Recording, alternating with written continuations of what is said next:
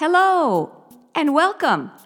You're listening to Song Stories, Quiet Stories, episode 14 Valentine's Day Her Story.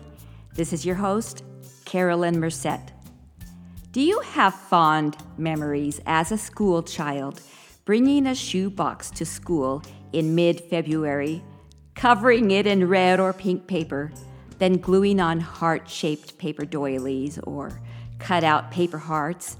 Then having your teacher or parents cutting a rectangular slit on top of the box for your schoolmates to insert their mini Valentine envelope treasures?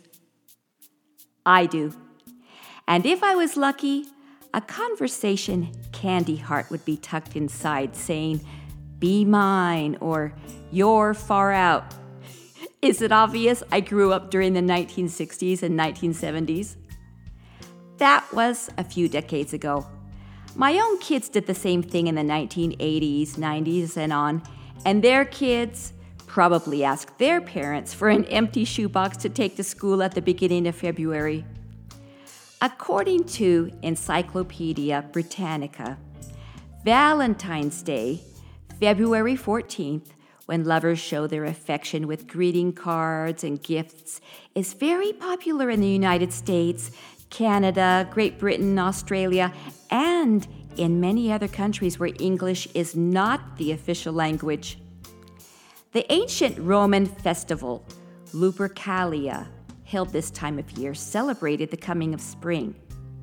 At the end of the 5th century, Pope Gelasius I replaced that festival that included fertility rites and the pairing off of women with men by lottery Yikes, and thank you, Pope, with St. Valentine's Day.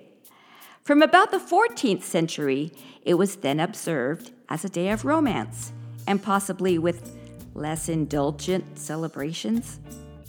The day may have taken its name from a Christian priest who was martyred around the year 270 AD by the Emperor Claudius II Gothicus.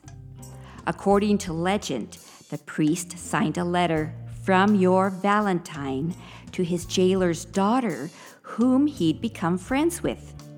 Some accounts credit him with healing her from blindness, hence his designation as a saint, Saint Valentine. Encyclopedia Britannica also mentions another legend stating that Saint Valentine defied the emperor's orders and secretly married couples to spare the husbands from war.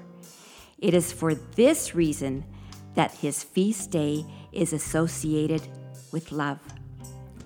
Formal Valentines appeared in the 1500s, and by the late 1700s, commercially printed cards were being used. The first commercial Valentines in the United States were printed in the mid 1800s. The early Valentine cards commonly depicted Cupid, the Roman god of love. Hearts, traditionally the seat of emotion, are found on these cards throughout the ages. Just for fun, go online to Google Images and search for vintage Valentines. You can also search for them by decade. Traditional gifts include candy and flowers, particularly red roses, a symbol of beauty and love. Speaking of Valentine's Day candy and the earlier mentioned conversation hearts, the Necco Candy Company, one of the oldest in the United States, founded in 1847, created the original candy hearts, sweethearts, in 1866.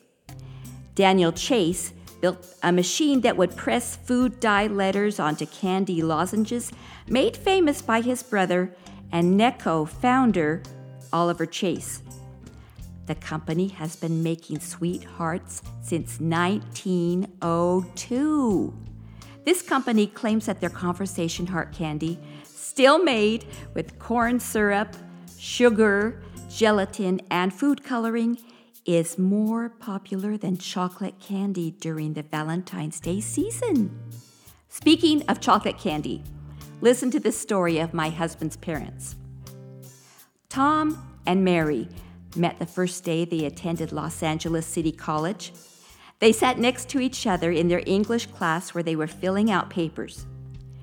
Mary glanced over to see what the name of this good looking, dark haired man was and saw that it was Erwin Thomas Merced. She said to him, What name do you go by? He said, Erwin. Mary answered, I will call you Tom. He said that he never did like the name Erwin, but he never thought of changing it. After that, everyone called him Tom.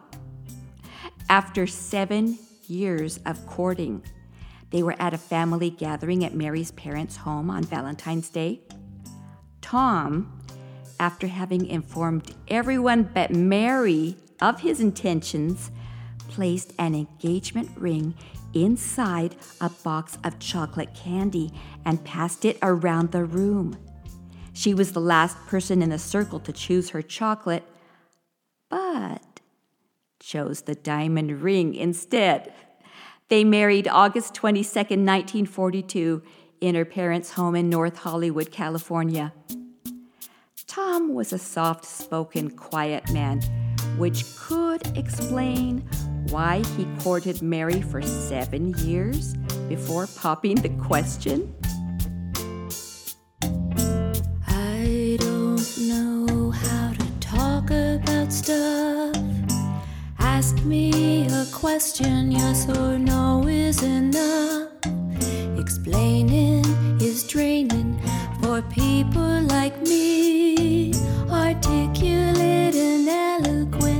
will I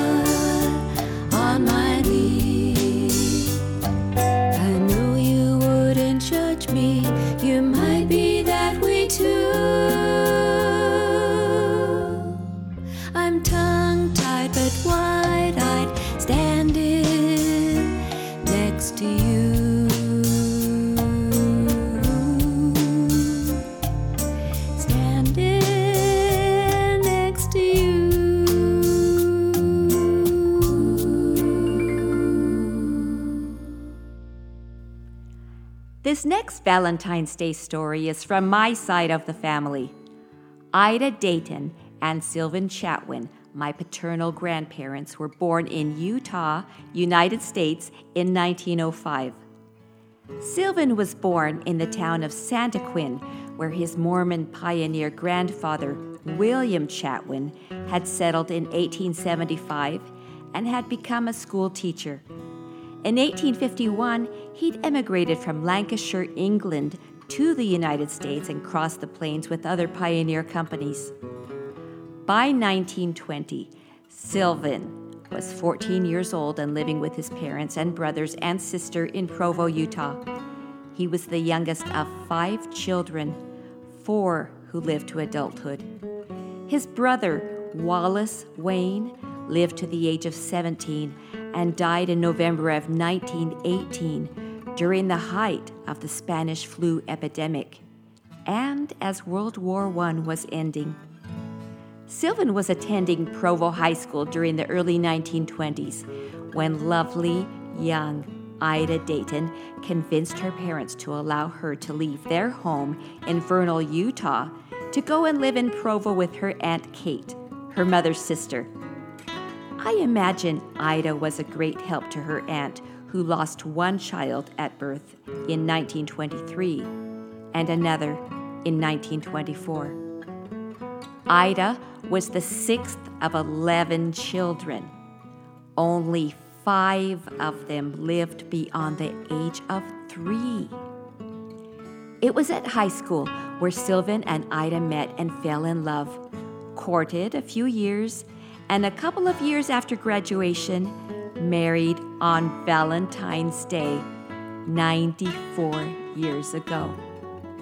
This choice of a wedding date doesn't surprise me. Grandma was a romantic. Most of the inside of her home was painted her favorite color, a bright pink. All of the sheet music tucked inside her piano bench was romantic music of the 1930s and 1940s. I tried playing one of those pieces for her before she passed away in 1986. I don't sight read music well, and after playing a sorry rendition of Let Me Call You Sweetheart, she pathetically said, Carolyn, that didn't sound anything like the first time I heard it. Grandpa died at the young age of 59 from emphysema because he worked as a boiler tender at the Columbia Steel Mill. Boilers, which are used to generate steam, are wrapped in asbestos. The body cannot break the fibers down or remove them once they are lodged in lung or body tissues, and this results in permanent lung damage.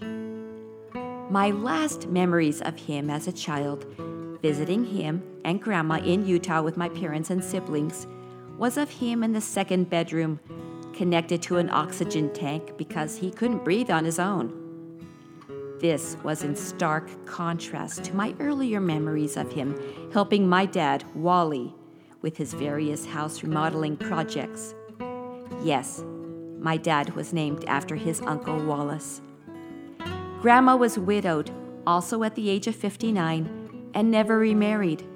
She often said, I'll never love another man as much as I loved my Sylvan. Listen to my episode 11, Winter Brown Noel, to learn more about the remarkable romantic, Ida Dayton Chatwin. You're probably listening to this episode after the Valentine's Day holiday. Keep the love going. Do you have any Valentine family stories? How did you celebrate the holiday as a child? As a teen? Come back next time and listen to my remarkable and talented friend Loretta tell her unforgettable story. She's currently so busy stage managing a popular local theatrical production that she hasn't been able to pull herself away from it and her other worthwhile activities. Subscribe to this podcast at iTunes or at other venues, including my website, mycarolynmerced.com, where you'll find writing prompts in bold lettering in the podcast notes. Thanks for writing. Thanks for listening. This is your host, Carolyn Merced.